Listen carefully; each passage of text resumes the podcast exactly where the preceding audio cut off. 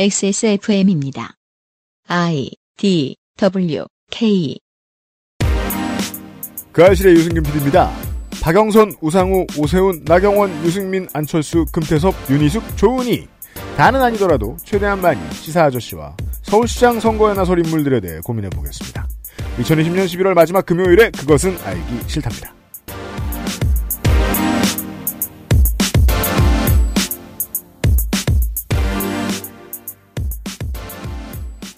청취자 여러분 안녕하십니까. 윤수민 에디터가 옆에 있고요. 네, 안녕하십니까. 다시 돌아온 윤세민입니다. 잠시 후에 저 사람들에 대해 얘기할지 솔직히, 솔직히 다른 얘기할지 잘 모르겠습니다. 어, 그건 언제나 모르죠. 시사 씨가 준비를 똑바로 안 해. 너무 바빠요. 그래서 예전에 저, 저 선거 끝났을 때 자기가 일이 줄어들 거라고 분명히 나한테 얘기했어 안 했어. 시사 아저씨가 옆에 나와 있습니다. 네, 아니 줄어요 이제. 좀 거짓말 하지 마. 계속 늘었잖아요. 그리고 이제 수요일에 수요일 아침에 꼭두 새벽에 있는 일정 때문에 이제 이렇게 되는 것이지. 네, 뭐 곧 다 네 이게 됩니다. 네. 아, 이 얘기를 할지 안 할지 모르는 요소는 준비는 항상 잘 하시죠. 근데 이제 말씀하시다가 멘탈이 중간 중간 딴 데로 가셔서 문제인데. 예, 인천공항처럼 예 처음에 그거 아무도 안 쓸 거고 MT 나가는 곳에 그게 뭐 하는 짓이냐고 다 그랬어요. 점점 늘잖아 쓰는 사람. 저요? 그러니까 자, 하- 그 김민아를 쓰는 사람들이 점점 늘어날 거예요. 영종도 공항처럼. 네. 나를 나를 큰 돈 주고 써라 그러면 쓸 거면. 그러니까 말이에요. 조그만 조그만 돈. 네. 그것은 알기 싫다는 안심하고 쓸 수 있는 요즘 치약, 정치사회 전문 책구독 서비스 마키아벨리의 편지, 건강한 미움 친구 평산네이처 디메이트, 관절 건강에 도움을 줄 수도 있는 무릎핀에서 도와주고 있습니다. 매달 집으로 배송되는 이달의 책 독서의 깊이를 더해줄 가이드북 특강 독서 모임 강좌 할인권까지 정치발전소가 제공하는 정치사회 전문서적 구독 서비스 마키아벨리의 편지 정치발전소와 액세스몰에서 구독하실 수 있습니다. 과일 먹을 거였으면 양치는 이따 하지 그랬어. 어? 왜? 맛있는데 과일? 방금 이따 끈 거 아니야? 이가 막 시리고 혀가 마비돼서 과일 맛을 못 느낄 텐데. 아, 요즘 치약 모르는구나? 자연 유래 성분만으로 만들어서 입안을 자극하지 않거든. 오, 요즘 치약은 다 그래? 아니, 요즘 치약만 그렇지. 요즘 치약. 하루 세 번 자연으로 만든 치약. 성분부터 효과까지. 안심 치약, 요즘 치약. 블랙 프라이데이입니다. 네, 리액션의 신 아저씨를 두고 하는 광고, 블랙 프라이데이 광고입니다. 아, 아직 우리가 저 치약은 안 드려가지고 치약 드릴게요, 나중에. 치약. 예. 야. 블랙 프라이데이라 가능한 과격한 할인, 무려 40%! 요즘 치약 40%. 장사할 생각이 없는 거죠? 그렇죠. 3개, 5개 구성 옵션은 할인된 가격에 다시 40% 중복 할인! 제가 아는 바로는 이렇게 한 다음에 여기에서 그 원래 저 소아암재단에 기부하는 돈은 그대로 나가는 걸로 알고 있어요. 장사할 생각이 없는 거죠? 바보들아. 구성 옵션 할인과 40%가 중복 할인 되기도 합니다. 음. 구강 건강에 신경 쓰는 여러분은 이 행사를 놓치지 말아야 하겠습니다. 아, 세개 구성 옵션, 다섯 개 구성 옵션에 할인이 조금 돼 있잖아요. 네. 거기에서 40%를 또 할인해 준다는 거죠. 장사할 생각이 없는 거죠? 그러면 뭐 50%, 55%도 할인 되겠네요, 잘하면. 네. 그- 뭐 그렇습니다. 망하자는 거예요, 뭐 이거 치약 가게가 망하는 겁니까 이거? 이게 망하자. 둘중 하나입니다. 망하자는 거 아니면은 자신 있으니까 손해를 보더라도 한 번씩은 써보시게 하는 게 이득이다. 라는 네. 판단. 망하면 나갈 거고요. 아니면 계속 붙어 있을 겁니다. 그렇습니다. 자, 블랙 프라이데이였고요. 이었습니다. 네. 안녕히 계세요. 에디터는 좀 이따 봐요.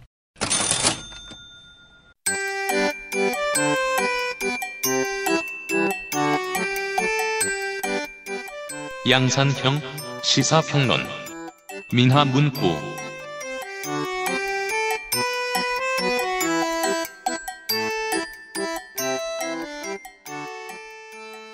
어떻게 음악을 건담 음악 같은 걸로 바꿔드리고 싶지만 네. 그러자면 돈을 벌어야죠 저희가 아 그런 거예요? 돈이 많이 필요하죠. 아. 네 라이센스 음- 있는 음악을 그럼 쓰자면 건담 음악 말고 음. 건담 음악 같은 음악. 아 그런 거 예.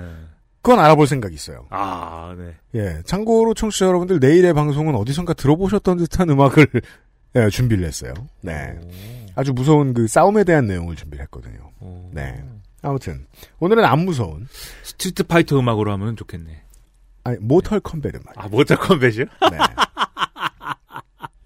Fatality. 아, 약간 비슷했네, 그래도. 아무 네. 사전 정보 없이 얘기 떠들었는데 비슷했네요. 네. 오늘은 안 무서운 재보선 이야기를 해보겠습니다. 네, 무시무시합니다. 네.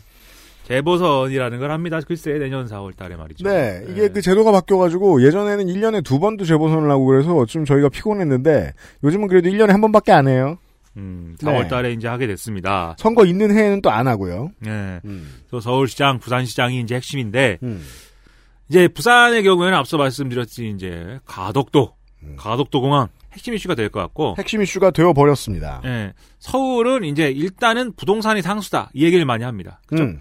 부동산이라는 게 말이죠. 지금 어 전세난 때문에 사람들이 많이 화가 나 있어요. 음. 거기다가 이제 최근에 언론이 종부세를 갖다가 무슨 뭐 폭탄이 떨어져 가지고 종부세가 두 배, 세 배씩 나와 가지고 아주 그러면 죽겠다. 음. 예? 이런 거 엄청나게 쓰고 말이죠. 네. 그 다음에 실제로 근데 세금이 오르긴 오릅니다. 왜냐면 어 일단 뭐 집 가격이 올라간 거 종부세를 떠나서 재산세도 있으니까 음. 종부세를 떠나서 이제 뭐 집 가격이 올라간 게 사실이고 전반적으로 음. 특히 아파트 음. 사실은 다 아파트 얘기예요. 네. 아파트 가격이 올라간 게 사실이고 그 다음에 공시가격 현실화를 하기 때문에 이 과세를 하기 위한 표준이 이제 올라가는 거예요. 과표가 올라갑니다. 예. 그러니까는 또 재산세를 이제 내야 될 확률이 이제 늘어나고 내는 이제 액수가 늘어나고 음. 뭐 그런 조건들이 있다 보니까 뭐 재산세를 뭐 깎아줘야 되지 않을까 뭐 이런 것도 했었는데 일단은 음. 뭐 6억 이하 주택에 대해서만 깎아주기로 했으니까 네. 이걸 9억 이하까지 가야 된다 이렇게 했으나 음. 네 합의가 안 됐죠. 그 당정에서 합의가 안 됐죠. 음. 그래서 어쨌든 그렇게 되, 다 보니까 뭐 세금을 더 많이 내게 됐다 이런 기분 나쁜 게 있어요. 물론 저는 세, 그것이 세금 폭탄이라고까지 생각하지 않습니다. 이게 이 지금 말씀드린 이런 걸 통해서 재산세가 늘어난 거는 폭탄이라고 말하기는 어려워요. 하지만 사람들 입장에서 안 내던 세금을 내게 된다든지 아니면 단돈 얼마라도 세금이 늘어나면 그건 기분 나쁜 거거든요. 네. 그리고 뭐 방금 말씀드린 전세 전세난에 대해서는 이제 소위 말하는 임대차 3법이라고 합니까? 전월세 3법이라고 합니까? 음. 아무튼 여당이 그거를 단독으로 입법을 하면서 부작용을 고려하지 않아 가지고 생긴 문제이다라고 국민의힘들은 지금 주장을 하고 있어요. 엄청 때립니다. 네. 경제지들이 엄청 저 사격, 지원 사격해주고 있어요. 네. 재미있는 기사. 네. 24일 서울 강남 시세 27억 원대 아파트에 거주하는 이모 씨는 종합부동산세를 확인한 후 깜짝 놀랐다. 지난해만 해도 공시가 14억 원이었는데 올해 20억 원으로 껑충 뛰면서 종부세가 90만 원가량 나왔다. 27억 원대 살면서 종부세 90만 원 내겠다면 낼 거야 안 낼 거야? 억울해 할 거야 안 할 거야? 뭐 근데 네. 이것이 뭐 부모님이 물려준 집이고 우리 대대로 예, 아주 김씨 집안 대대로 이 아파트에 살고 있는데 예? 내가 이걸 절대 팔 이유도 없고 팔지도 않을 것인데 세금을 막 내라 그러면 난 직업도 없는데 심지어 네. 뭐 이렇다면 뭐 억울할 수가 있겠습니다만 근데 그런 건 다 또 그 뭐랄까요 깎아주는 기준이 또 있습니다. 그래가지고 음, 장기 보유하면 공제해주는 게 있고요. 맞아요. 그다음에 고령이면 또 공제해주는 게 있을 거예요 아마. 네. 정확하게 뭐 얼, 얼마나 해주는지는 모르지만. 실제로 이 기사 잘못됐어요. 72세거든요. 여기 나온 주인공이라는 사람이 잠정 이 가상의 인물이 예. 이 사람 깎입니다 또. 네, 그렇죠. 네. 그리고 이게 또 차이가 1주택자인 거하고 다주택자인 거 차이가 있어요. 네. 그게 공제액이 처음에 이제 그- 그 과세 표준 낼 때 공제액이 일단 1주택자는 9억 원을 해주고 음, 2주택자는 6억 원을 해주니까 음, 나머지 이제 과세 대상이 되는 금액은 이제 다주택자가 더 늘어나는 거고 음. 이번에 가장 피를 보게 되는 사람들은 다주택자이면서 임대사업자 등록한 사람들이에요. 그렇죠. 이 사람들은 공제 금액이 없어지는 경우가 있어요. 그러면은 진짜 이 사람들은 어, 종부세를 엄청나게 내게 됩니다. 그리고 그래서 지금 보도가 안 돼서 그렇지 팔자 문의는 상당한 걸로 알고 있습니다. 예, 그래서 이게 예, 그런데 근데 지금 말씀드린 이런 사례들은 다 극소수예요, 사실. 대한민국에서 종부세를 내는 대상이 되는 사람 자체가 뭐 언론에 나온 거 보니까 한 70만 정도 된다고 그러는데. 이건 20년째 너무 보도에서 부풀려져 있어요. 예. 그러니까 보도의 양이 많은 것에 비해서 대상자가 너무 적어요. 그래서 이 전국민 뭐 제가 전국민 몇 명인지 모르지만 4천만 5천만 된다고 가정했을 때 네. 70만 명이면 뭐 한 뭐 1.5%나 됩니까? 산수를 네. 못 해가지고 음. 아주 극소수고 음. 그리고 종부세 부과 대상이라고 해서 지금 다 폭탄 맞느냐 아니에요. 많이 내는 사람들만 폭탄 맞는 거예요. 음. 폭- 폭탄을 맞는다고 하면 음. 그러면 그 1.5% 중에서도 극소수일 거 아닙니까? 음. 그리고 제가 이렇게 숫자들을 쭉 보니까 어, 서울의 어쨌든 가구 중에 음. 아파트 사는 가구가 절반이 지금 어, 절반에 뭐 도달하거나 절반이 안 돼, 절반이 안 돼요. 절반이 뭐야? 아 그거는 공동주택이었구나. 시사 아저씨가 더 이제 좀 피부로 느끼고 있을 것이 시사 아저씨 저는 신혼집이 은평구였고 네, 시사 아저씨는 지금 은평구 살잖아요. 네, 은평구 아파트 상당히 적거든요. 네, 예전에 박원순 시장이 들어가서 살았던데 거기 어디죠? 구파발에 네, 있는 그 뉴타운. 네. 그 뉴, 은평 뉴타운을 네. 제외하면은 대단히 아파트가 없단 말입니다. 그 그렇죠. 지역은 서울에서 거의 유일하게 그 그런 곳하고 비슷하게 서울에는 상당 부분이 면적으로 치면 아주 대부분이 네. 아파트 아닌 곳들의 가구가 사람들을 지켜주고 있어요. 그러니까 공동주택이라고 분류되지만 공동주택 중에도 아파트가 있고 아파트가 아닌 공동주택이 있기 때문에 음. 그리고 이런 아파트 중에서도 예를 들면 종부세 부과 대상이 1원이라도 되는 아파트 20%도 안 돼요. 네. 그러니까 이게 어 그야말로 제가 지나가면서 음. 예? 저 아파트에는 내부가 어떻게 돼 있을까라고 궁금해하는 음. 그런 아파트들이 지금 문제인 것이지. 그렇죠. 예를 들면은 지금 코로나19 때문에 문제가 심각한데 말이에요. 서초구의 경우에는 아파트 단지에 있는 사우나에서 지금 집단 감염이 발생해가지고 발생했습니다. 예, 서초구에서는 사우나를 운영하지 말라고 그랬대요. 음. 나는 깜짝 놀랐습니다. 아파트에 사우나가 있구나.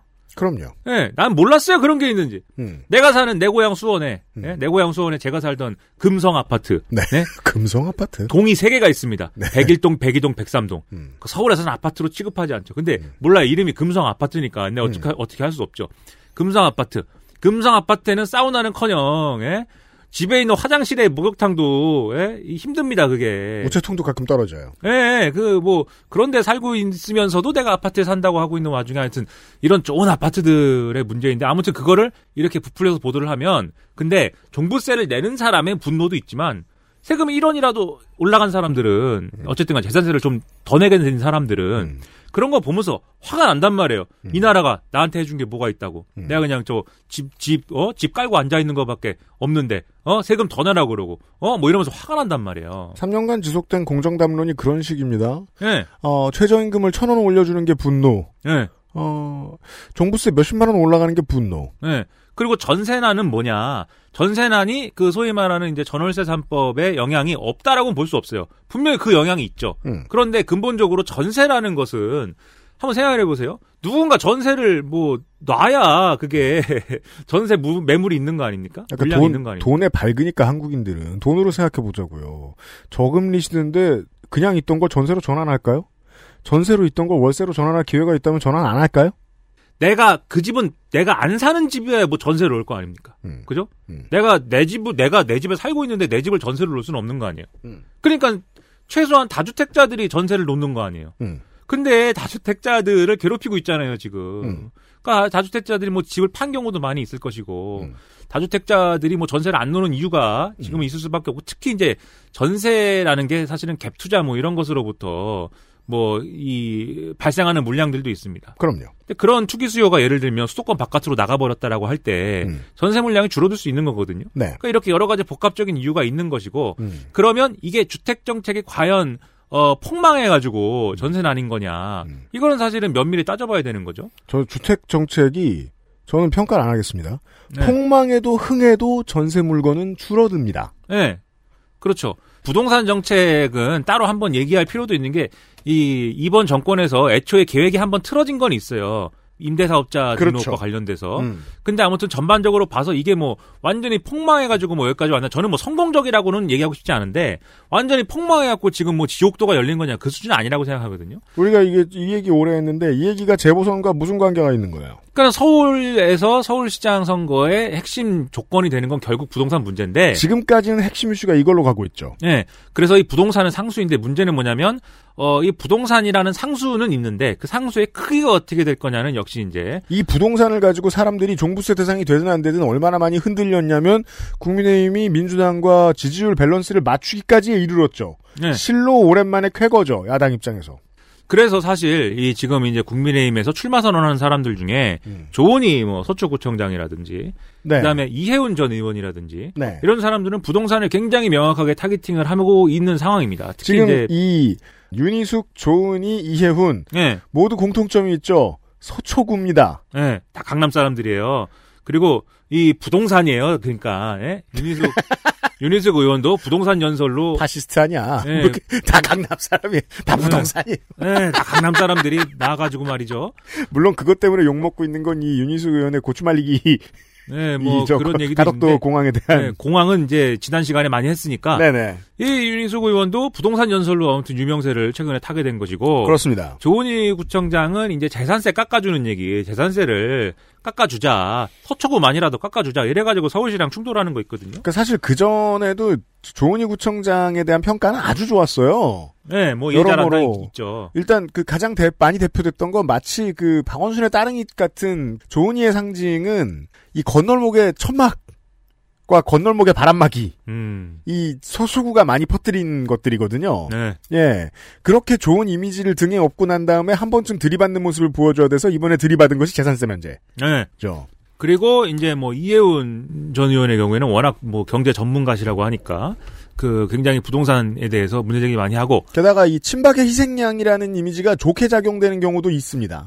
예. 예. 그래서 뭐 이런 판입니다, 이거는. 근데 요건 이제 지금 얘기한 사람들의 경우에는 이해운, 조은희, 윤희숙 뭐 이렇게 거론을 했을 때 이 사람들이 예를 들면 이 국민의힘 후보로 음. 서울시장 선거에 나가면 아무리 부동산이 뭐 어쨌다고 해도 당선이 되겠는가? 저는 국민의힘의 내부 사정은 잘 모릅니다만 예. 국민의힘의 내부 인사들이 여기저기 인터뷰에 나와서 그분들은 공천이 안 될 것이다라고 말하는 걸 듣고 참 슬펐어요. 음. 자기들도 희망이 없다는 생각을 하고 있다는 것처럼 읽혔거든요. 예. 이 당의 시스템은 다선 의원 아니면 할 수 있는 게 없어 이런 식으로 생각하는 것인지. 예. 그러니까는 이분들이 나가서 승부가 되겠는가에 대한 상당한, 상당한 의문이 있는 것 같아요, 국민의힘 내부에. 예를 들어 이제 박원순 시장이 처음에 서울시장에 도전할 때처럼 네. 그러니까 그 사람이 뭐 저저 뭐냐 민주화의 대부 중 한 사람인지 뭐뭐 어떻게 알아요 사람들이 예. 몰랐는데 그냥 갑자기 끌어올려줬잖아요. 그렇죠. 그런 그 리스크를 지는 도박을 야당이 할 생각이 있어야 하는데 당장 그럴 생각은 없어 보인다. 그리고 이게 기본적인 조건이 안 좋은 게 국민의힘에 대한 비호감이 이게 뭐 제가 뭐 국민의힘을 싫어하고 뭐 지고 가야죠. 네, 싫어하고 이래서 말씀드리는 게 아니라 제가 응원해서 이런 말을 하는 게 아니라 네, 국민의힘에 대한 비호감이 너무 크기 때문에 음, 아직도 극복이 안 되기 때문에 음. 이 후보가 국민의힘을 압도할 수가 있어야 돼요. 후보 저 사람이 좋아서 비록 국민의힘이지만 내가 찍겠다 이게 돼야 되는 거지. 근데 예를 들면 조은희, 윤희숙, 어 뭡니까 이혜훈 음. 이세 사람에 대해서 그런 느낌인 거냐? 그렇지 않거든요 지금. 뭐 하여튼 파워는 없거든요. 사람들이 이제 그 오세훈 주변의 지지자들이 오세훈에 대해서 이야기해 주는 것도 그겁니다. 이 당에 대한 네거티브를 짊어지고도 이길 수 있는 사람이지 않겠느냐 당신이. 그래서 실제로 예. 계속 졌습니다만. 그래서 이제 내부에서 지금 말씀하신 바로 그 지적이 나오는 건데 결국 이 서울시장 재보선은 대권 주자가 나가야 된다. 그러니까는 부산시장은 신인으로 뭐 돌파해 볼 수 있어요. 왜냐하면 부산시장 구도는 그렇게까지 불리하지 않으니까. 부산 그냥 뭐 스포츠 저널리즘이 필요하죠. 역대 한 번밖에 안 졌으니까. 네. 해볼 만한 싸움이다, 부산시장은. 그렇기 때문에 정치 신인 굉장히 그, 어, 새롭, 새롭고 패기 있고 뭐가 됐든 이런 사람을 내서 거기서 부산시장에서 국민의힘이 야, 저런 사람까지 냈대. 라는 얘기가 수도권까지 퍼져와야 그래야 수도권 선거를 해볼 수 있다. 특히 서울시장 선거 해볼 수 있다. 이게 이제 국민의힘 내부에 있는 얘기예요. 손수조 씨가 나와도 30%는 득표합니다. 예, 야, 오랜만에 듣는 그분도 뭐 우리가 왜냐하면 이현주 씨가 출마 선언을 하셨길래. 그러니까 비호감도를 누르고도 고정 지지표를 얻어갈 수 있다. 혹은 민주당이 잘못해서 어- 치러지는 선거니까 이만큼 받아갈 수 있다라고 생각했을 때 자신감을 갖고 신인 나와 했을 때 나오면 누구? 저는 떠올리면 손수조 씨밖에 안 떠올라요. 이원주 의원이 예? 의외로 인기가 좋아요 그 동네에서 놀라운 지역- 일입니다. 어디지? 아무튼 네. 사상인가 그 사람도. 예. 아니 뭐 영동가 아무튼 뭐그그 동네에서 네. 그 부산에서 아 영도 맞다. 예 부산에서 인기가 괜찮습니다 지금. 음. 근데 아무튼 뭐 그러다 보니까 대권 주자가 나와야 된다 이렇게 얘기를 하는데 대권 주자라는 것은 누구인가 그러면 유승민 안철수입니다. 에, 이게 그 김종인 위원장이 뭐 안철수는 일단 국민의힘 밖에 있으니까 음. 그 얘기는 따로 떨어져서 하고 김종인 비대위원장이 대권 주자라고 하면은 에, 세 명이다라고 꼽았어요. 음. 유승민, 오세훈, 원희룡이다. 네. 근데 원희룡은 제주도지사니까 예 그죠? 그건 좀 재밌습니다. 예, 그 결국 유- 제주도지사가 오기는 서울시장 네, 하러. 그렇죠. 사퇴하고 나는 서울시장 가겠습니다. 뭐 이럴 수 음. 없으니까. 유승민, 오세훈인데 결국. 음. 그러면 유승민, 오세훈 둘 중에 한 사람 나가야 되는 거 아니냐. 음. 국민의힘이 내부에서 이러고 있는 거죠. 음. 그러면 어떻게 하겠다는 거냐. 유승민은 일단 안 한다고 했습니다. 음. 그래서 사무실을 또 냈는데 자기 음. 정치 활동하기 위해서. 음. 사무실 이름이 뭐 희망 20인가 그래요. 네. 2022년으로 가겠다는 거죠, 나는. 음. 그리고 어, 명확하게 서울시장에 대해서는 한 번도 뭐 고려해 본 적이 없고 생각을 해본 적도 없다. 그리고 음. 나는 하여튼 대권 갈 것이다. 음. 이렇게 얘기를 하고 있고 네. 오세훈 전 시장의 경우에는 이렇게 얘기했습니다. 농부가 음. 내년 1년 농사를 준비하고 있는데 음. 내년, 봄에 뿌릴 음. 씨앗을 음. 겨울에 배가 고프다고 음. 먹어버려야 먹어림 되겠냐. 쓰냐. 농사가 되겠냐 그게. 나는 내년에 추수 추수할 생각이 없다. 네. 나는 대권 간다 나도. 음. 그러니까 대부분 서울시장 후보군으로 거론되는 사람들은 다 대권 직행 얘기를 하고 있어요. 대권 주자급에서는. 음. 왜냐하면 서울시장 선거가 부담스럽기 때문입니다. 이 서울시장 선거 나가고 떨어지면 대권 주자로서 당연히 상처가 나겠죠. 이게 다들 이런 소리를 하니까 서울시장이 뭐 되게 그 우습고 별거 아닌 자리인 것처럼 생각하나 보다 야권에서 이렇게 네. 받아들일 수도 있는데 그게 아닙니다. 네. 리스크가 너무 커서 네. 그 리스크에 비해서 얻는 게 적다라고 생각할 수밖에 없다는 겁니다. 그렇죠. 얻는 게 많은데 네. 그 많은 걸 놓고도 리스크가 너무 크다는 거예요. 그렇죠. 그리고 서울시장에 당선될 경우 그러면 지금 낙선되면 정치적 상처가 큰 건 당연하고 음. 뭐 대권을 꿈꾸는 사람이 서울시장 출마하고 떨어지면 그거는 뭐 어, 안 되죠. 네. 근데 당선되면 그럼 좋은 거냐? 음. 당선이 되면 뭐 당장 해피하겠지만 음. 이게 자녀 임기를 수행하고 나서 2022년에 6월 달에 지방선거를 할 거잖아요. 음. 다시 출마해야 될 거 아닙니까? 그렇습니다. 이게 지금 1년 1년짜리 하고 나서 음. 예? 1년 하고 1년이 뭡니까? 그 전에 사퇴해야 될 건데. 따라서 지금 당선되면 재선돼야 됩니다. 그러니까 재선을 도전해야 되는데 음. 그거 안 한다고 하고 대선 간다고 하려면 음. 서울시장은 진검다리니 이렇게 된단 말이죠 얘기가. 네. 그러면 이 사람은 대권 나는 대권 주자인데 서울시장에 당선되는 바람에 2022년 대선 경선 레이스에는 참여를 못할 수도 있는 거예요. 그러니까 신인이어야 된다고 얘기하는 거예요. 왜냐하면 지금 재보, 재보선에 당선이 누가 될 거 아니에요? 예. 그 서울시장은 그 다음에도 서울시장을 해야 할 사람이 들어와야 되거든요. 상식적으로 보면 그렇죠. 네. 근데 이제 이, 이기겠냐 이것 때문에 이제 계속 얘기가 돌고 도는 건데 음. 결국 그래서 사람들이 쳐다보는 거는 지금 오세훈 전 시장인 것 같아요 결국 네. 국민의힘 사람들이 음. 왜냐하면 일단 서울시장이라고 했을 때 그냥 그냥 아직 선거 분위기가 띄워지지 않았기 때문에 서울 시민들이 서울 시장이라고 했을 때 유승민보다는 오세훈에 더 익숙합니다. 그렇죠. 그래서 아마 실제로 여론조사를 해보면 음. 오세훈 시장이 지지, 오세훈 전 시장이 나갈 경우가 지지율이 제일 높게 나올 거예요 일단. 물론 유승민을 보리수들이 좋아하죠. 네, 보- 서울에 있는 보리수들도 좋아해요. 네. 근데 그 사람은 계속 대구였습니다. 그렇죠. 그리고 유승민 전 의원은 대권 간다고 한 다음에 이번엔 수도권 이 서울시장 선거를 지원을 하면서 음. 부동산 얘기 계속 하고요. 음. 그러면서 자기 인지도와 내지는 이런 행보에 대한 어떤 스토리를 쌓아가면 돼요. 음. 근데 오세훈 전 시장은 그런 스토리를 쌓아가기가 좀 이게 그냥 유세만 돌아다니기도 뭐한 게 본인이 넘겨준 거잖아요, 사실. 서울시장을 상대당한테. 네. 더불어민주당한테. 넘겨준 원죄. 원죄가 있잖아요. 그러니까 오세훈의 원죄는 사실상 모든 것의 시작이기 때문에 네. 이 정권이 뺏기는 것까지 다 오세훈의 선택 한 번으로 시작된다는 측면도 없지 않기 때문에 네. 네. 그러면 이게 자기가 그렇게 넘겨준 서울시장을 결국은 뭐 자기가 대권에 가려면 이번에 이제 지원 유세나 이런 거 안 할 수가 없는 건데 음. 그런 지원 유세를 하면서 이게 모양이 음. 예? 나는 비록 상대당에게 서울시장직을 넘겨줬지만 음. 내 옆에 있는 이 사람은 훌륭한 서울시장이 될 것입니다. 웃기잖아 이게. 또 무릎 꿇고 예. 그러니까 이게 차라리 당신이 나가시오가 있는 것 같고 음. 제가 볼 때는 오세훈 전 시장의 마음도 음. 흔들리긴 하는 것 같다. 결심은 못 하고 있지만 네. 이런 이제 맥락이 있는 겁니다. 그러면 이제 이 이제 후보 왜냐하면 네. 이번에도 no 했을 때 네. 이보다 더 큰 그릇을 자력으로 얻어 여기서 그릇은 공천이 안 드십니다. 네. 이보다 큰 공천을 당이 포지티브하게 나한테 주려고 할까? 네. 에 대한 의심도 있어요. 그렇죠. 걱정해야 돼요. 네, 오세훈 전 시장도 평생 지금 뭐 one man play이기 때문에 왜냐하면 유승민보다도 당에 포션이 없습니다. 그렇죠. 이 사람은.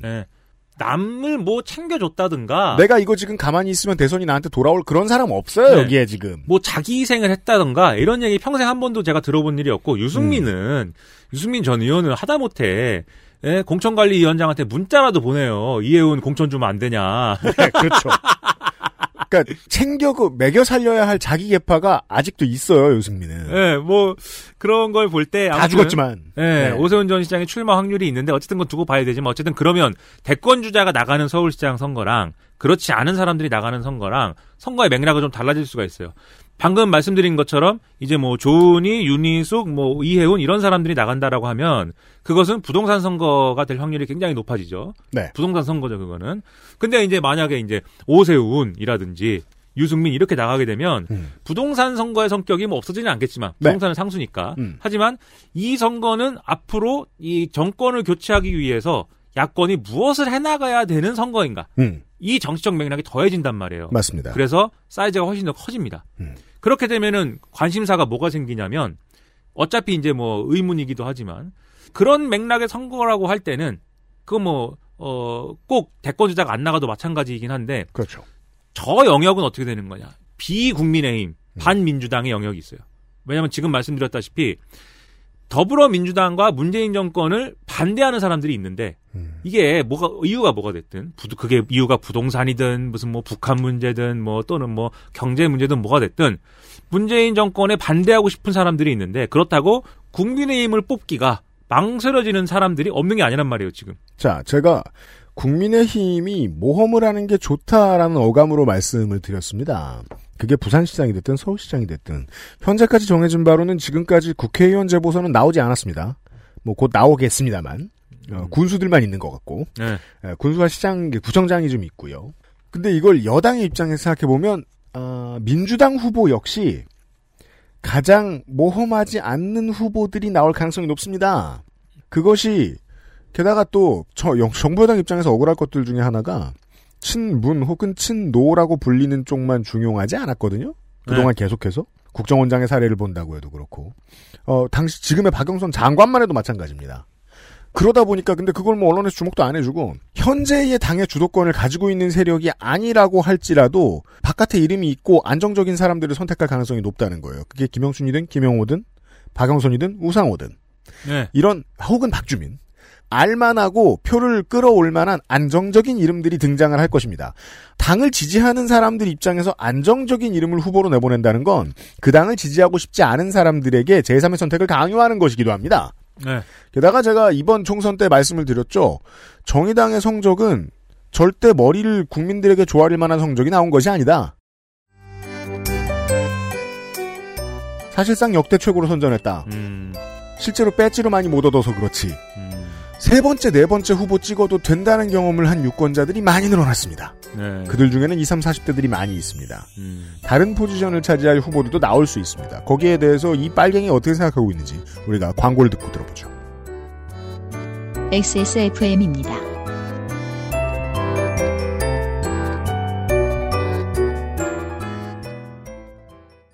건강기능식품 광고입니다. 탄수화물이 지방으로 합성되는 것을 억제하는 가르시니아 캄보지아 추출물 HCA. 풍부한 양의 HCA가 함유된 당신의 새로운 비움 친구 디메이트를 만나보세요. 이번만큼은 제대로 마음먹은 당신. 운동과 수분 섭취를 잊지 않으셨다면 건강한 비움 친구 디메이트가 도움을 드릴 수 있습니다. 식사 조절, 운동, 수분 섭취, 그리고 비움 친구 디메이트. 평산네이처.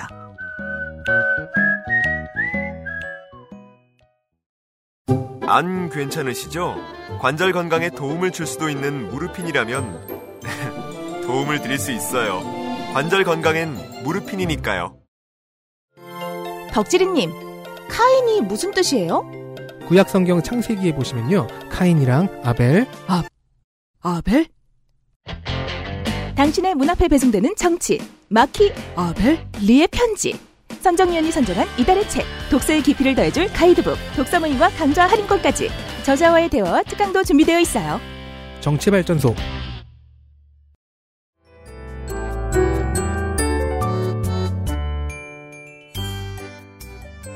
시사 아저씨와 함께하고 있습니다. 아, 네. 평산네이처 디메이트가 왜 비음 친구냐고 하는데 비음은 이제 어, 콧소리죠. 네, 콧소리 내게 해준다는 줄 알고. 네. 비우는데 도움을 드리고요. 아, 하지만 지자체장의 자리를 오랫동안 비울 수는 없습니다. 네. 네. 비움 친구. 네. 네. 제1야당과 여당의 후보들 말고 그 외에는 뭐가요? 안철수? 그러니까 지금 어 금태섭? 얘기하다가 만 네. 게 저거죠. 그 비국민의 힘이다. 비국민의힘. 반, 반민주당이다. 반민주당. 이 영역이 그래서 네.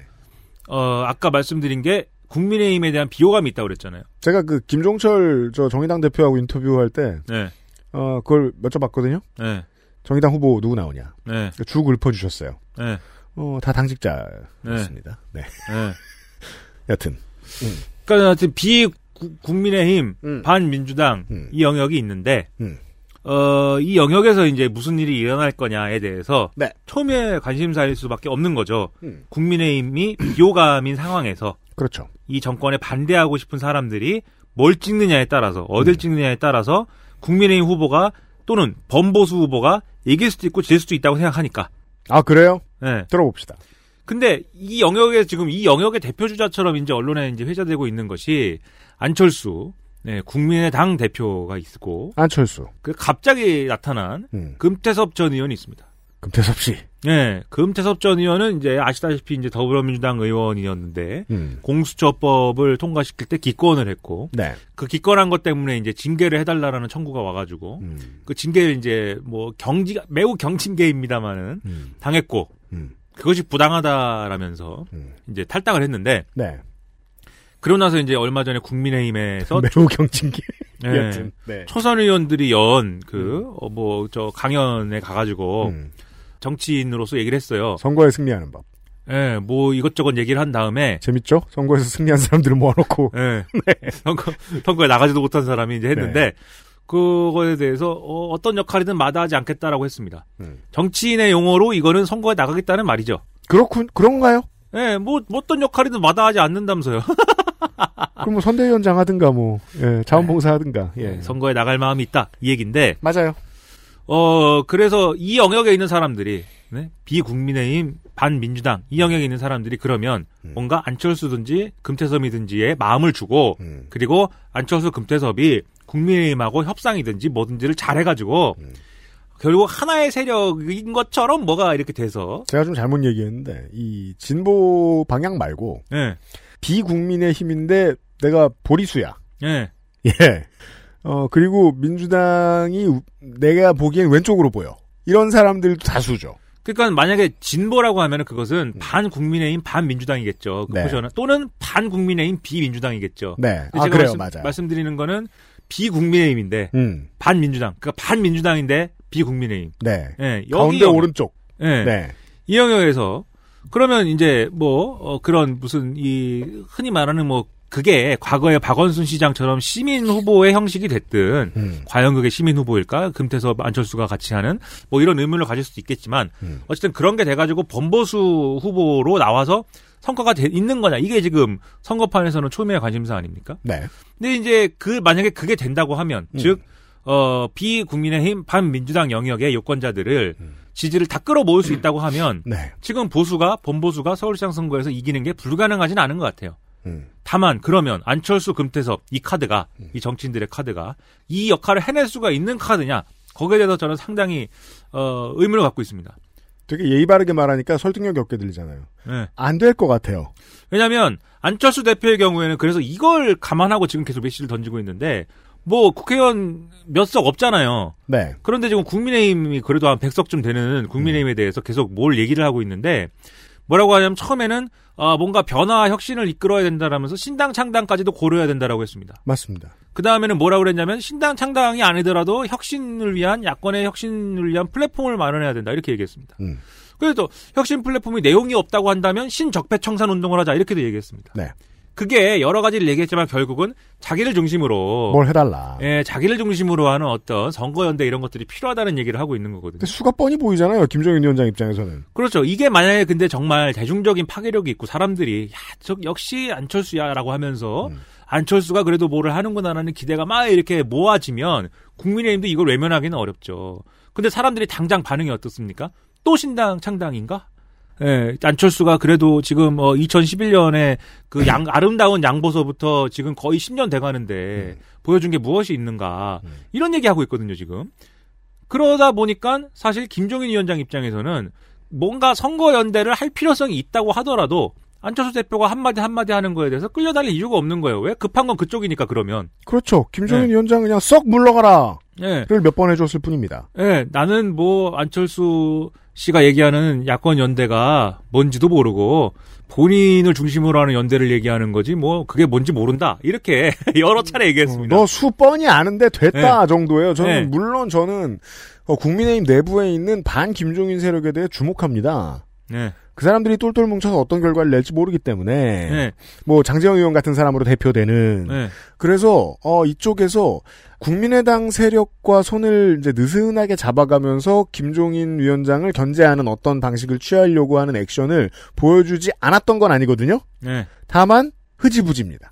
왜냐하면 그게 되려면 그러면 안철수 대표가 서울시장 선거에 나간다라는 명확한 입장이 있어야죠. 그래야 안철수 후보를 냅시다라고 하면서 근데 여기도 분명치 않죠. 네, 안철수를 후보로 냅시다라고 하면서 왜 김종인 위원장은 고집만 부리고 왜 당을 이렇게 폐쇄적으로 운영합니까? 그리고 당신이 마치 이 후보와 대권주자를 다 점지하는 것처럼 왜 잘난 척을 합니까? 이렇게 공격을 해야 되는데 핏대를 세워주려면 누가 옆에서 깃발을 세게 들고 있어야죠. 안철수 대표가 근데 대권 직행한다고 그러고 그러면 재보선에서 뭐 합니까? 이러면서 서대문 구의원이 막 탈당하고 음. 그런 상황이 되다 보니까 그 동력이 없죠. 그런데 마침 누가 나타났습니까? 금태섭 전 의원이 나타났죠. 네. 그러면 금태섭 전 의원으로 이걸 할 수 있느냐? 저는 어렵다고 보는 게 일단 국민의당으로 안 가잖아요. 금태섭 전 의원은 의지는 확실해 보입니다. 네, 출마 의지는 뭐 확실해 보여요. 이게 지금 어느 당이든 지금은 들어가면 이 민주당에서 얘기하지 않습니까? 박용진 의원 같은 사람들이 탈당 잉크가 어 탈당 특정서에 마르기도 전에. 잉크가 마르기도 전에 그 전까지는 사실 금태섭 전 의원이 나름대로 이 뭔가 민주당에서 뭐 이견을 얘기를 하고 뭐 민주당이 뭐 다양성을 존중하지 않는 뭐 그런 거에 어떤 피해자 같기도 하고 음. 그런 이미지를 쌓은 건 있었어요. 그 그분을 좋아하는 사람들 입장에서는. 네. 그런데 바로 이렇게 선거 출마 뭐 이런 얘기로 돼버리면 아 저 사람이 선거 출마하려고 탈당을 했구나 뭐 이렇게 될 거 아니겠습니까 얘기가. 이게 이제 민주당이 여당이 되고 민주당이 기득권 세력이라고 생각하는 사람들이 생각하는 어떤 것이 되었다고 여겨지기 때문에 나타날 수 있는 좀 특이한 특이한 현상입니다. 예전에 김원웅 의원이 탈당을 해서 유시민 의원과 함께 개혁국민정당을 만들었을 때 두 사람이 가위바위보에서 이긴 사람이 원내대표 하자고 하던 그 시절에 네. 혹은 손학규 의원이 손학규 교수가 이 여당의 대선 주자에서 빠져나와서 민주당으로 갔을 때 그때만 해도 보수를 탈출한 어떠한 포텐을 가지고 있는 진보적이 될 수도 있는 정치인 이라는 이미지를 가지고 나왔어요. 금태섭 의원이 탈당을 했을 때에도 그걸 기대하는 사람들이 있었어요. 근데 서울시장을 출마해야겠다고 만지작거리는 순간 이 사람은 갑자기 가운데에서 가운데 오른쪽으로 확 가는 이미지로 돌변했습니다. 그렇죠. 범보수가 돼버리는 거잖아요. 이게 예전에 여당에서 탈당하던 정치인하고 다른 점입니다. 이게 여당 지지자들은 금태섭 배신자 맞잖아 이렇게 얘기할 거고 거봐라 금태섭 배신자 이렇게 얘기할 거고 그 다음에 그 제가 책을 하나 쓰려고 나름대로 좀 이렇게 끄적끄적 하고 있는데 제목을 뭘로 할까? 한 4, 5년 된 것 같아요. 예, 제목을 뭘로 할까 잠시 생각을 해봤어요. 시대 냉소. 뭐 지을 네. 거 없으니까 뒤집어. 아니 이런 제목은 어떨까 잠시 생각한 게 내가 틀렸다고 네가 맞는 건 아니야.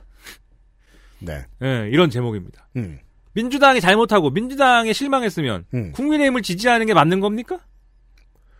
글쎄요, 그, 예, 조국 조국 기- 김근식 씨한테 그걸 물어보면 뺨을 맞을지도 몰라요. 예, 조국 전 장관이 잘못했다고 생각한다고 해서 윤석열 만만세 불러야 되는 겁니까? 추미애 장관이 뭐 다 잘하는 거 아니다. 추미애 장관 문제 있다. 이렇게 생각한다고 해서 윤석열, 한동훈 검사들이 정의의 검사가 되는 겁니까? 이게 전, 그 정치에 관심 있는 전 국민들이 지금 고민하고 있는 지점이거든요. 와, 옛날에는 양비론이면 편했어. 네, 뭐 저 옛날, 옛날로 갈수록 편했어요. 80년대, 70년대에는 그 양비론이 얼마나 쉬웠는데요. 투철하게 싸워야 했으니까. 이제는 안 그래요. 아니 근데 둘 다 잘못하고 둘 다 틀렸으면 둘 다 잘못했다고 하고 둘 다 틀렸다고 말할 수 있어야죠. 다만 둘 다 죽어도 뭐내 평생 뭐 지지 않았다 이런 게 아니라 그러니까 둘 다 틀렸다는 게 양비론은 아니다라는 얘기예요. 네, 이건 잘했지만 이건 틀렸, 이건 잘못했다가 각자가 있을 거 아닙니까?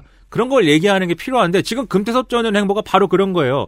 민주당이 뭐 이러저러한 뭐 문제가 있고, 예? 뭐 뭔가 안 된, 잘 안 됐다고 할 때 그 안된 거를 그러면 밖에서든지 안에서든지 뭐 고쳐갈 수 있도록 조건을 마련해 주면 되는 거죠.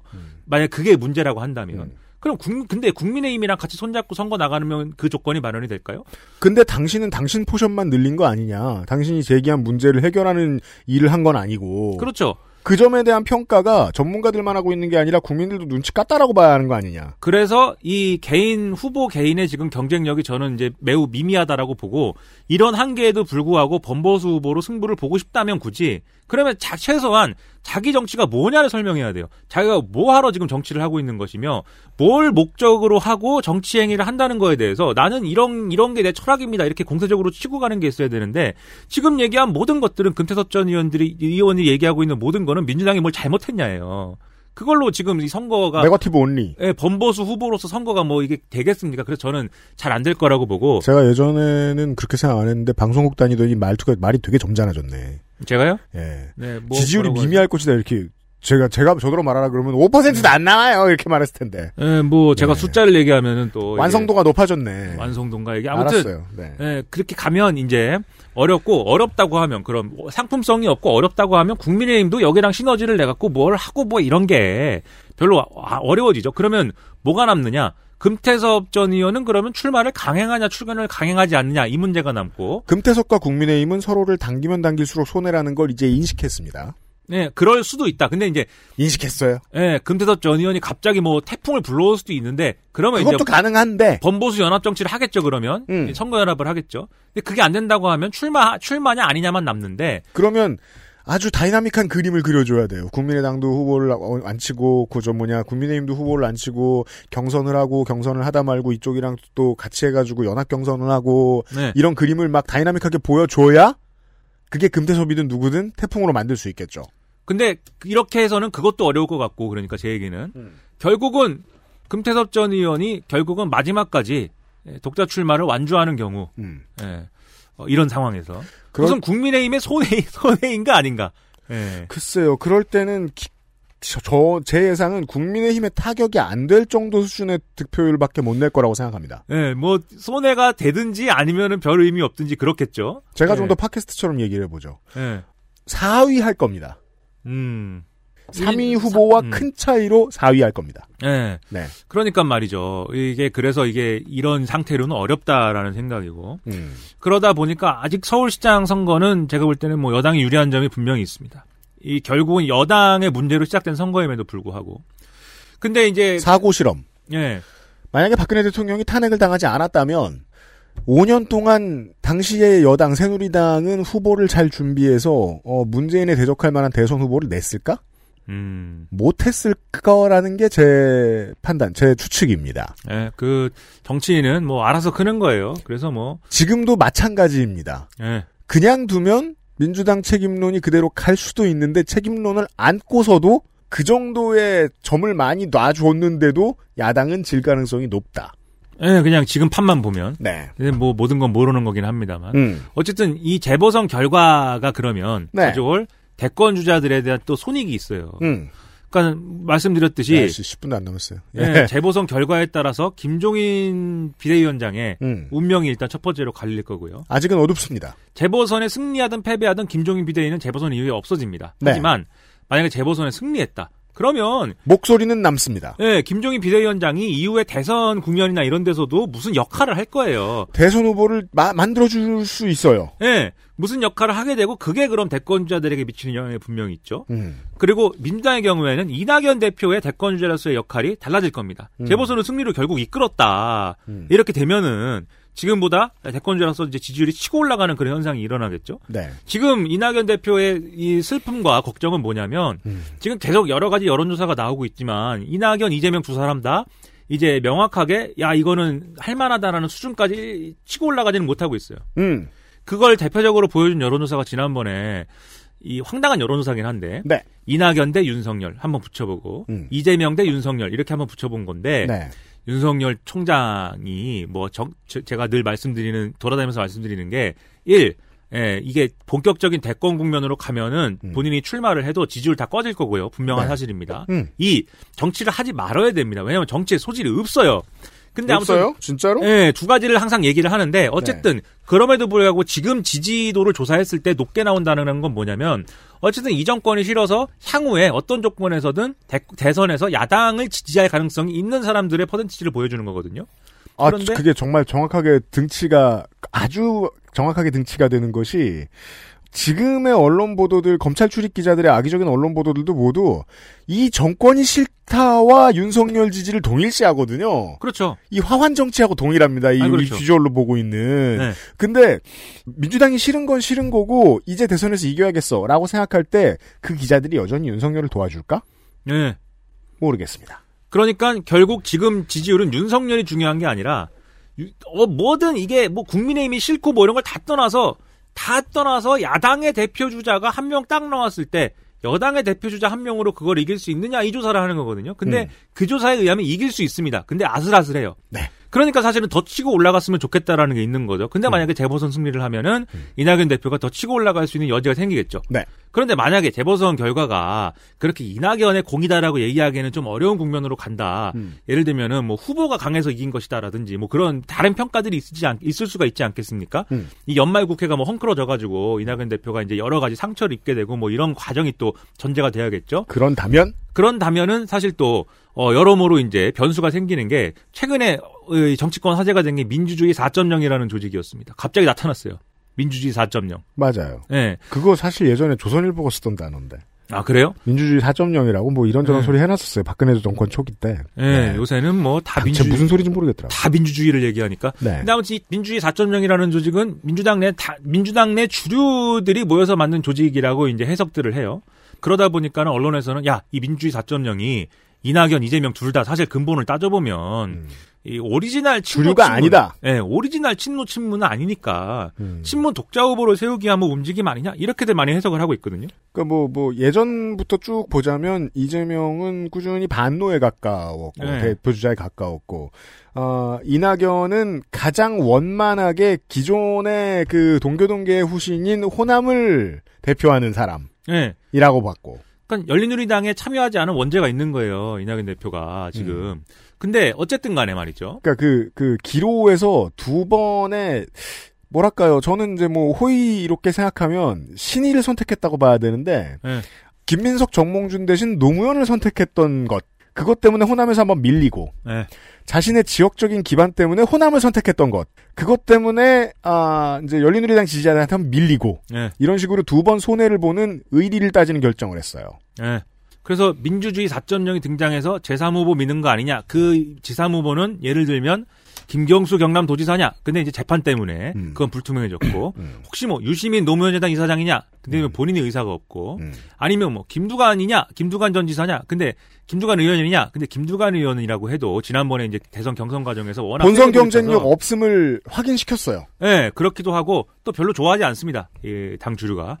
그리고 그러면 누구냐? 임종석 청와대 비서 전 청와대 비서실장이냐? 또는 정세균 총리냐? 여러 사람들이 막 거론이 됩니다. 제3후보로. 음. 근데 제가 볼 때는 이 조직이 명확하게 제3후보 누구 찍어놓고 뭐 지지한다기보다는 음. 최소한 인재풀을 대선 후보의 인재풀을 늘리는 역할을 하고 싶을 것 같아요. 왜냐면 맞아요. 그래야 사실은 맞아요, 맞아요. 결국은 이낙연, 이재명 투톱 구도로 된다 하더라도 지금 여러 사람들이 많이 나와서 경쟁을 해서 뭔가 흥미로워야 거기서 또 시너지가 일어나고 거기서 공간이 생기고 거기서 자신들의 정치적 능력을 보여줄 만한 그런 기회가 생기는 거거든요. 왜냐면 그 투톱의 싸움은 마치 무슨 3년 동안 양키스 다저스 월드 시리즈만 하고 있는 거하고 비슷해요. 그 그러면 이 양키스 다저스 팬들도 무관심해지지 않습니까? 그러고 있으면. 지쳐요. 예. 그러니까 그런 걸 만들면서 네. 이제 뭐 어, 또 이런 측면도 있을 것 같습니다. 예를 들면 대권 주자라는 사람들이 음. 이 대통령 임기 말에 가면 음. 다들 자기 정치적 행보를 챙겨야 되기 때문에 음. 그리고 임기 말이 되면 어떤 대통령이든 간에 인기가 떨어지잖아요. 그렇죠. 그러다 보면은 이제 원심력이 작용하기 시작하고 음. 들이박 들이받는다든지 아니면 밖으로 튀어나가기 시작합니다. 이렇게 자기 행보하기 시작합니다. 그건 이제 이재명 도지사의 wording을 통해서 속속들이 이제 나오고 있죠. 전조가. 그래서 그런 거를 제어하려면 음. 뭐 청와대가 힘이 세야 되는 것도 있지만 뭐 음. 청와대는 뭐 힘이 빠질 수밖에 없는 것이기 때문에 음. 당내 주류들이 뭉쳐서 일종의 컨트롤 타워를 해야 돼요. 그래서 예를 들면 이런 역할들을 하는 거죠. 이재명, 이낙연 그다음 그 외에 지금 말씀드린 수많은 대권자들 막 불러가지고 네. 정책 뭐 토론 같은 거 하고 음. 그러면서 계속 어쨌든 이 틀 안에 가둬놓으려는 어떤 구심력을 형성해야 되니까 네. 그러니까 아마 민주주의 4.0 같은 거를 만든 것 같고 그리고 이런 저런 과정을 거쳐서 정 이낙연 이재명으로 안 되는 것 같으면 음. 그러면 이제 뒤집을 수도 있겠죠. 이 민주주의 4.0이 중심이 돼서. 새로운 이름을 찾아낼 수 있죠. 네. 그래서 그런 목적으로 만든 뭐 조직이라고 생각이 되는데 음. 어쨌든 아마도 이 조직에서 예를 들면은 재보궐 선거 후보 음. 그리고 원내 대표 후보 그다음에 다- 당대표 후보 음. 원내 대표 후보 이런 후보들 당내의 당직 또는 이 예, 나머지 이제 선거 후보는 아마 이 조직에서 낼, 내려고 할 겁니다. 그럼 지금 그 조직에 누가 들어가 있느냐를 보면은 네. 예, 서울시장 후보군 중에는 이제 박주민 의원이 들어가 있고 음. 네, 원내 대표, 아니, 그, 당 대표 후보군 중에는 이제 우리 홍영표 의원이 들어가 있고 네. 원내대표 후보군 중에서는 이제 전해철 의원이 들어가 있고 뭐 이런 거거든요. 음. 그러니까 아마 아 이게 이런 국면까지 포함해서 이제 재보선을 봐야 또 재보선까지 가는 과정을 봐야 이 상황들이 다 온전히 이해가 된다. 뭐 이런 얘기인 거죠. 그 예전에는 그런 이름들로 나중에 이제 그 총리 같은 거 이제 큰 자리 맡긴 다음에 어, 그 다음번에 정치권에서 살아남아서 네. 어, 지금의 대통령 세력을 지켜주는데 역할을 좀 해달라 라고 뭐 한명숙 전 총리나 장상 전 총리 같은 사람들한테 네. 책임을 떠맡기고 음. 했었어요. 그래서 그걸 죽이느라 또 검찰이 애를 또 많이 썼고. 네. 음, 근데 그런 사람일 수도 있고 아니면은 뭐 젊은 어떤 사람일 수도 있고 예를 네. 들면 저는 문득 떠오르는 것이 김해 김정호 의원 같은 인물인데 네. 그냥 신선한데 노무현 하면 떠오를 이름들 중에 하나거든요. 네. 네. 누구를 만들어낼지는 모르겠습니다만 아무튼 이 1대1 여당 경선 대선 경선 구도에 어떠한 파문 같은 거는 사람들에게 보여줄 필요가 있으니까. 네. 예. 준비하고 있을 것이다. 그래서 뭐 다음에 네, 시- 본격적으로 경선이 시작되면 한 네, 뭐 이 여당의 네. 재보선 서울시장이나 부산시장 경선 그런 거는 뭐또 음. 다룰 기회가 있겠죠 뭐. 알겠습니다. 네, 그때는 그걸 다뤄보도록 하고 오늘 이렇게 전체 판이 지금 네. 뭐 어떻게 만들어져 가는 거냐. 음, 이 연말 상황하고. 네. 그다음에 재보선을 가는 과정에 대권 주자들의 손익 이런까지 포괄해서 네, 이렇게 한번 정리를 뭐 해보는 거죠. 네. 이런 얘기를 했고요. XSFM입니다. 요즘 치약 뭐 쓰세요? 요즘 치약이요. 요즘 치약. 까다로운 사람들의 치약. 안심 치약. 요즘 치약.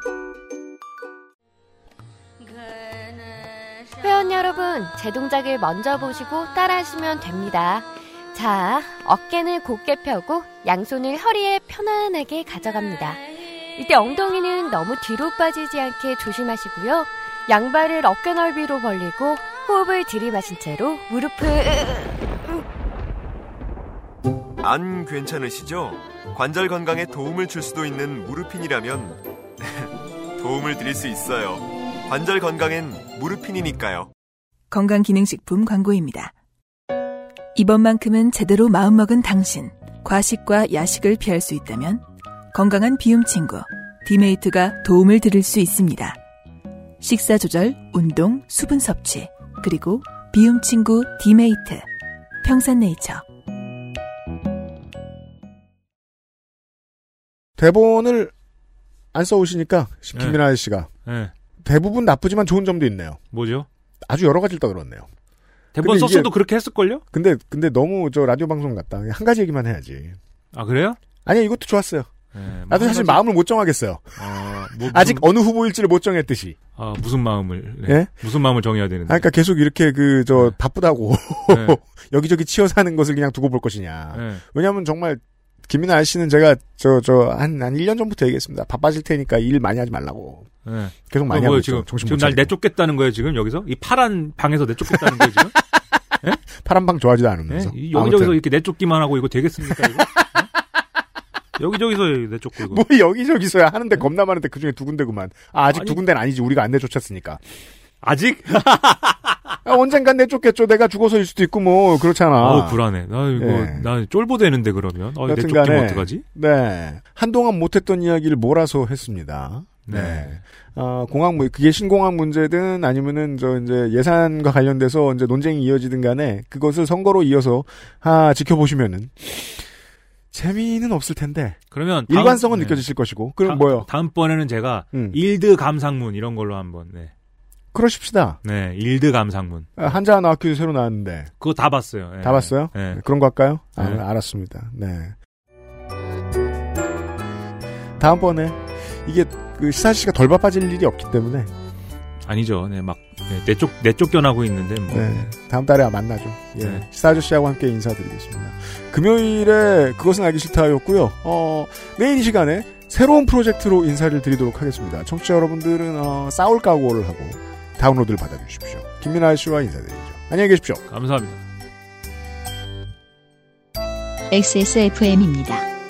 I D W K